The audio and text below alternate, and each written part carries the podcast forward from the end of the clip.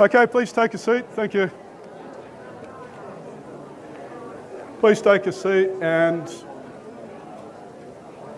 let's open our Bibles this morning.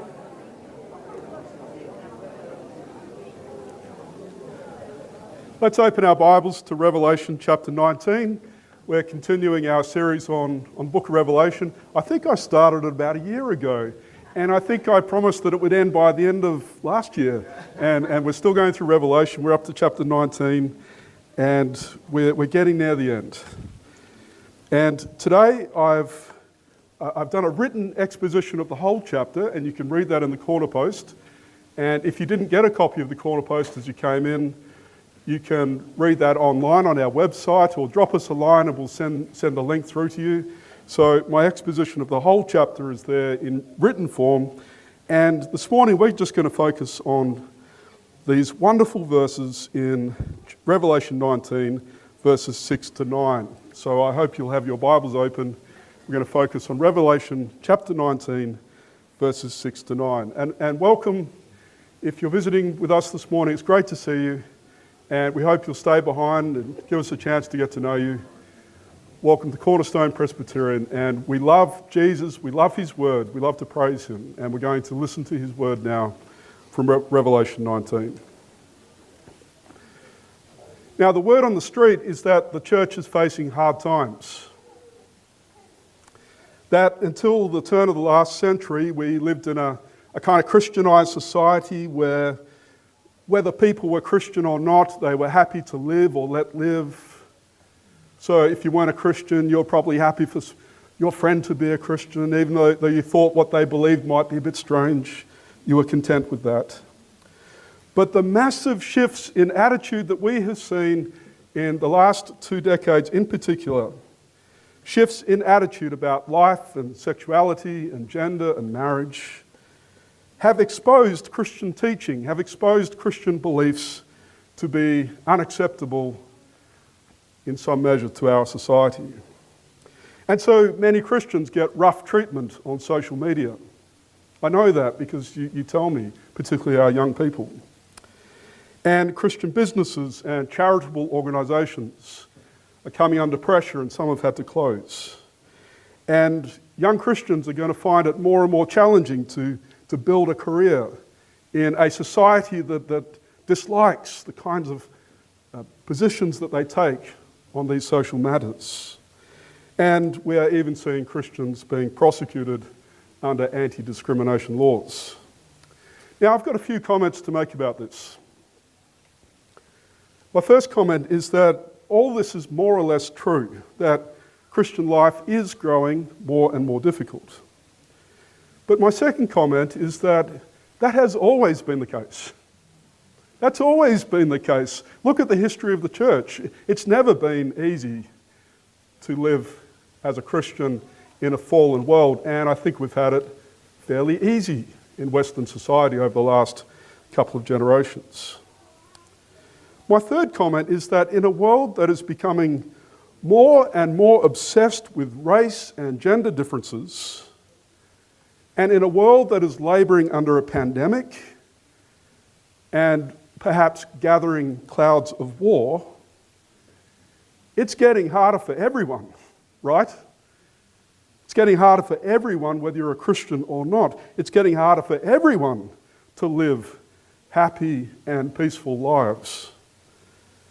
And so, although Christians may face some unique challenges, in a world of pain and in a world of rage, Christians should be standing out as a people of peace and joy and contentment and confidence. And we're going to see why that is from this beautiful passage in front of us. We're going to see why, in, in, in a world and in a society where people are sad and, and, and upset and angry and frustrated and hopeless. That although Christians do face some unique challenges, that we are not to go around moping, but we are to be a people recognizable by our, our joy and confidence in the future, a people who stand out in that kind of way. Now, certainly, the first readers of the book of Revelation, so these words you're reading here, written some 2,000 years ago, the very first readers of these words, the, the, the audience that, that John wrote to, the first Christians, were facing some terrible persecution. And many, we know, had been rejected by their family and by their social circles. Many were finding it more difficult to work and to trade. And we read in chapter 2 that a Christian man called Antipas had been put to death for his faith in the city of Pergamum. So perhaps the, the first readers of this book were, the first Christian readers, were feeling tempted to feel sorry for themselves. They were looking towards the future with a sense of, of gloom and pessimism. Well, the clear, invigorating message of Revelation 19 to those first Christians and to us is this Don't feel sorry for yourselves. All heaven is congratulating you, all heaven is applauding for what Christ has done for you and the position that you are in. Have a look there at verse 6, where John says that I heard what sounded like a great multitude, like the roar of rushing waters, like loud peals of thunder, people shouting, Hallelujah! For the Lord God Almighty reigns. Let us rejoice. And, what does it say? Let us rejoice and be glad. The word could mean exult. Let us rejoice, be glad, and exult, and give Him glory. I used to live, when I was growing up, 300 metres from the sports field, and I loved on a Saturday afternoon or a Sunday afternoon. You'd hear every now and again this, this roar, this, this cheer coming up from the sports field. Football game or a cricket game going on. And, and, and you, it made you feel good, and you wanted to go down there, right? You wanted to go down, and often I did, to, to see what, what are these people cheering about. I want, to be a, I want to be a part of that. I don't want to miss out on, on this applause, on this cheering. We were made to applaud. It's like an urge within us, it's like a drive within us. And we, we see heaven applauding here. Hallelujah. Praise Yahweh. Praise the Lord, the Lord God Almighty. That word Almighty, the Greek word pantocrator, meaning all powerful, all reigning. Hallelujah for our Lord God Almighty reigns. Now, why is God's almighty reign something to rejoice and be glad about? Well, look there, you'll see that there is something that His almighty power has accomplished. Verse 7 Let us rejoice and be glad and give Him glory. Why? For the wedding of the Lamb has come. The wedding of the Lamb has come. Now, if, if you're new to church today, that's, that's going to sound quite strange. The wedding of the Lamb has come. Right. And this is supposed to fill me with gladness and exultation. Well, let's, let's look at why that is. In, in the Old Testament, the Lord likened himself to be a husband. He likened himself to a husband and Israel, the nation of Israel, as his, his bride a beautiful metaphor of, of God's relationship to Israel. He was the husband, the nation of Israel was the bride. The problem was, and read the book of Hosea and read the early chapters of Jeremiah, and you will see that Israel was a faithless bride, an adulterous bride. The Lord loved her, but she didn't love him back. She loved other husbands other gods, false gods, idols. Israel was an unfaithful and adulterous spouse. And the prophets teach us that God had every right to divorce Israel. He had every right to abandon his unfaithful spouse who kept off on running off after other husbands. But here the book of Revelation says, Rejoice and be glad because the Lord, represented here as the Lamb, and we'll see why that is in just a moment, rejoice and be glad because the Lord is, has not stopped loving his bride. And as it were, has, has brought his straying bride back to himself. His adulterous bride, he's brought her back, and, and now there's the wedding ceremony. And the wedding's going to be accomplished and formalized, completed. Rejoice and be glad because although the Lord could have abandoned his faithless bride, that, that here we see in heaven a wedding of the Lord and his people. He's taking her back, remarrying her, as it were. And not because he can't live without her, he can. And, and not because he wants to keep up appearances, of course not. But because he is the Lord, and the very word Lord is associated in the Bible with love, covenant love, loyal love, faithful love. It's the Lord's very nature to be faithful to those who are faithless to Him and to hold on to those who have let go of Him to be a faithful husband to a faithless and straying spouse. Rejoice and be glad, for the wedding of the Lamb has come. And this is making us remember that the Lord has not abandoned his people. And we see the wedding of the Lord and his people in heaven. And the Lord's love is, it's the kind of love, a covenant love, that overcomes the faithlessness of his spouse. I don't know about you, but I, I really appreciate those kind people who look after broken animals. You know, the kind of people I'm talking about. There's a bird with a broken wing, and, and they just take in that bird.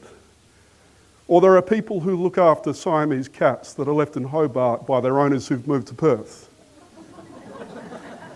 Those are the people I really appreciate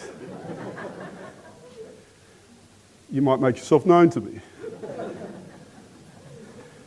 and even more, I appreciate those kind of people who, who love broken people.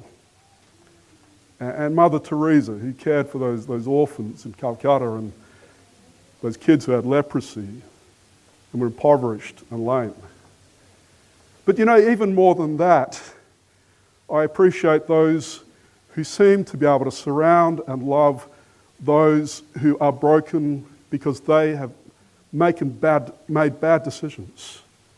And we've got prison fellowship here today. They know all about that, loving people who have made bad decisions. And I, I think of William Booth, the founder of the Salvation Army, who, who, who cared for the people of London. And many of them were broken through poor decisions. They were in debt, they were alcoholics. And, and, he had this tremendous love where the rest of society said, well, that's their own fault. Let them suffer the consequences of their own bad decisions. But there was such love there, love that, that, that was willing to, to, to embrace those who were broken because of their own poor decisions. Brothers and sisters, what about those people who love those who have betrayed them? What about people whose love is so great that it embraces those who have betrayed them? That's, uh, that's not an earthly love. That kind of extraordinary, self effacing, humble love, that's a heavenly love. That is the, Lord, the love of the Lord for his people. The wedding of the Lamb is celebrating a God of love, a God of faithfulness, a God who has not and will not let go of his people, though they have let go of him and have been unfaithful to him. A love that is willing to, to remarry his, his faithless spouse. Now, does that mean that the Lord overlooks the crime of his wayward spouse? In the Old Testament, the law of God says that if a man commits adultery with the wife of his neighbour, both the adulterer and the adulteress shall surely be put to death. The law of God said that adultery deserves capital punishment. That's God's own law. That's what God's justice and holiness demands. Our own laws used to reflect that, by the way, up until 1973 in divorce law reform. Divorce was actually technically a punishment. It was actually a punishment of a spouse that had done the wrong thing. You see, no matter how much God loves his, his wayward bride, her adultery must be punished, her ju- justice must be satisfied. And, and, and so we, here we have this dilemma, as it were. How can the Lord be true to his character of faithful love, and he, and he wants to love his wayward spouse and be true to his character of justice and holiness and bring judgment upon her crime. Well, that's why all heaven rejoices for the wedding of the Lamb. The Lord, who loves with faithful covenant love, is, is also the Lamb. The Lamb is the Lord. The Lord is the Lamb. And the Lamb is the sacrifice. It takes the punishment upon itself. The Lord is not just the faithful husband, he's the sacrificial lamb. He takes the consequences of his bride's faithlessness upon himself. I knew a, a, a woman, a wonderful woman, whose husband was a serial adulterer, and she kept loving him. Amazing. And he became old, and she kept loving him. And he grew sick, and he didn't stop his, his awful ways, but she still loved him. Finally, ended up crippled and unrepentant, but she still loved him. Never stopped loving him, bore the pain of that, the financial burden of that, the, the humiliation of that. She, she, she kind of took it on herself, she bore it herself. And all heaven praises the Lamb of God, the Lord, the faithful Lord, because he has taken upon himself the punishment that, that, that his bride should have borne. Taken that death upon himself so that she would not be punished. More than that, he's taken the bride's guilt so that she could enjoy all the, the, the privileges of the faithful wife. His love does not stop at bearing his bride's punishment and guilt. By the way, look there at, at verse 7. So, so far we've seen all heaven exulting, glad, praising the Lamb for his faithfulness and for bearing the punishment that his bride deserved. But his love does not stop there. His love drives him now to wash and to transform and to beautify his bride. Look there at verse 7. And his bride has made herself ready. Fine linen, bright and clean, was given her to wear. Fine linen stands for the righteous acts of God's holy people. Now, now for those of you who are uh, want more, you, you, you want to know about the technicalities of this passage. Let me just say one thing. Let me say one thing here. Righteous acts, the Greek word translated righteous acts, it could in fact be translated as righteousness. And some of you are already seeing how that, that changes the, the shape of that verse. Fine linen stands for the righteousness of God's holy people. And you're thinking of Romans chapter 3, aren't you? And you're thinking of the, the declaration of not guilty and the righteousness that God gives to his people by faith. And I'm so tempted to, to, to want to see it that way. But it really does mean righteous acts, the righteous acts of God's holy people. And what this is telling us is something equally as wonderful. It's telling us that when someone comes to Jesus Christ in repentance and faith, and when they have been declared not guilty of their sin, that Jesus gets to work on their lives. That the Holy Spirit fills them and Jesus begins to transform them. And we read about exactly this in Ephesians chapter 5, where the Apostle Paul says to Christian husbands, Love your wives just as Christ loved the church and gave himself up for her to make her holy, cleansing her by the washing with water through the word, and to present her to himself as a radiant church without stain or wrinkle or any other blemish, but holy and blameless. And this is what the book of Revelation is talking about here. It's talking about the love of the Lord, the love of the Lamb, that doesn't just take the punishment of his people, but then goes on to transform his people. So that they're not just declared righteous, but they, that they begin to live righteous lives, that they begin to grow in holiness. You can tell who the bride of Christ is you can always tell who the bride of Christ is. They are atoned, they are forgiven, justified, but they're also being sanctified. Jesus is working on them. They're learning to, to hate sin more and more each day. And learning to, to love Jesus and his ways more and more.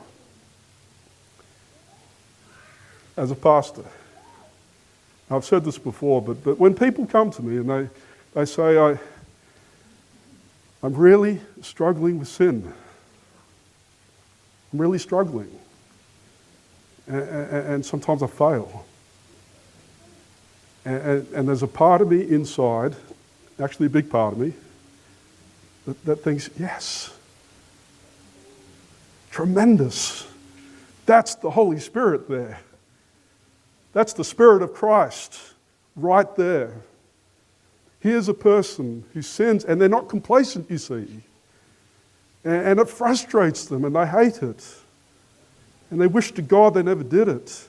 That's, that's the work of the Spirit. The Christian isn't perfect until we reach heaven. But the Christian is being sanctified, washed by Christ our husband, who's determined to make us holy and godly. And that's this beautiful picture of the church we have here. So, brothers and sisters, here's, here's a letter, here's a book of the Bible written to a suffering church, and they were losing their family, losing their jobs, and some were losing their lives. And this, this passage from God's word today is saying, congratulate them. Congratulate the bride. Blessed are those, it says there in verse 9. Blessed are those who are invited to the wedding supper of the Lamb. Invited, and it's literally called. Congratulate those who have been called to the wedding supper of the Lamb. And here we're talking about a powerful call, the powerful call of God. Think of Jesus who stood outside the tomb of Lazarus Did he invite Lazarus out of the tomb? He commanded him out of the tomb. He called him out of the tomb. And, and, and his power went out with that call and gave life to that corpse so that he could come out of the tomb. Blessed are those who are called in that powerful way to the wedding supper of the Lamb. They are to be congratulated. Well, when I was in year six, I was 11 years old, and we had to do a little uh, assignment that year on a particular wedding that was going on on the other side of the world. Can you guess which wedding that might have been? We had to, to research about this, this wedding, and we had to produce a little project about it. And you know the wedding I'm talking about, right? It was the wedding of the century, the wedding of the 20th century, the fairy tale princess, happily ever after. And Woman's Weekly dined out on Charles and Diana's wedding for decades, didn't they? That, that, that, that, that wonderful, beautiful wedding. So many of us saw it. But it ended with so much sadness, didn't it? And with death. And then there was the wedding of the 21st century. 30 years later, 2011, Kate Middleton and Prince, what's his name? And, we're all excited again about another royal wedding.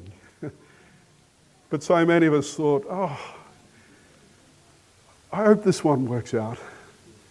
I really hope this one works out. We, we saw the first one and we saw what happened. And there was a sense of uh, cynicism, perhaps, pessimism about that second wedding. And really, there, we have that, that sense when, at every wedding, don't we? Every wedding, you see the, the husband and the, the bride and groom, and they're happy and their cheeks are hurting from all the, the smiling, and, and we, we smile with them and we hope. We know the hardships they face, they're going to face, and we know they're going to need a lot of help and support. Imagine a wedding that you know for certain will be perfect. There will be no disappointments, no unfaithfulness, perfect happiness, a true happily ever after. That's not a fairy tale hope for the church. That's the joyful reality that we have read about this morning in Revelation chapter 19. The joyful reality of the wedding of the Lamb, the Lord with his people. His people strayed and went away, but the Lord loved them so much that he pulled them back to himself and gave his life for their sins and then filled them with his spirit so that they would be transformed day by day into godliness and Christ likeness. That's the beautiful, beautiful wedding that we see here in Revelation 19. And so, yes, brothers and sisters, the hardships must come. And I look at you now, and I, I know many of you are facing the hardships right now, living the Christian life in a world that's becoming more and more Christless, Christian values seeping away. You're more exposed, and many are doing it tough. And I look at our young people, I look at our children, and it's going to be harder for you than it is for us. And young people, you need to know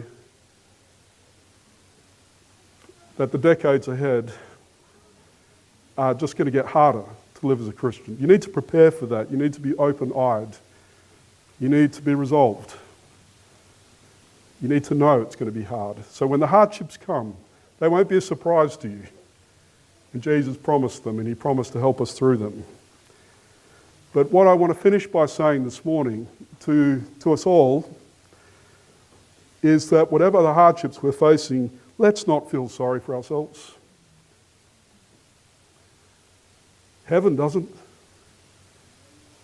Heaven congratulates us. Heaven is praising God for, for who we are, the, the, the bride of Christ, loved by a faithful, self sacrificing husband who is washing us day by day with the word. What a terrible witness. Moping and complaining and fear is to the world. It's a denial, in fact, of Christ's work. It's a denial of our status. And, and, and let's look at our world with compassion. Everyone is hurting right now. Everyone's suffering. So much anxiety, so much, so much grief. So, Cornerstone, we ought to be standing out, right? We ought to be standing out in this, in this world of hopelessness and, and grief and anxiety. We should be standing out as a beacon of hope. We should be singing in our chains like, like Paul and Silas in that Philippian jail. We were made, called, and saved to rejoice and be glad and to praise the Lamb of God who loves us with such a faithful love. And so when you get that rough treatment on social media, and when your business suffers, and when you face career challenges because of your, your standing and the values of your Christian faith, and even when you face persecution and death like Antipas, let us rejoice. And what does it say next? And be glad. And give him the glory. For the marriage of the Lamb has come, and the bride has made herself ready. Amen.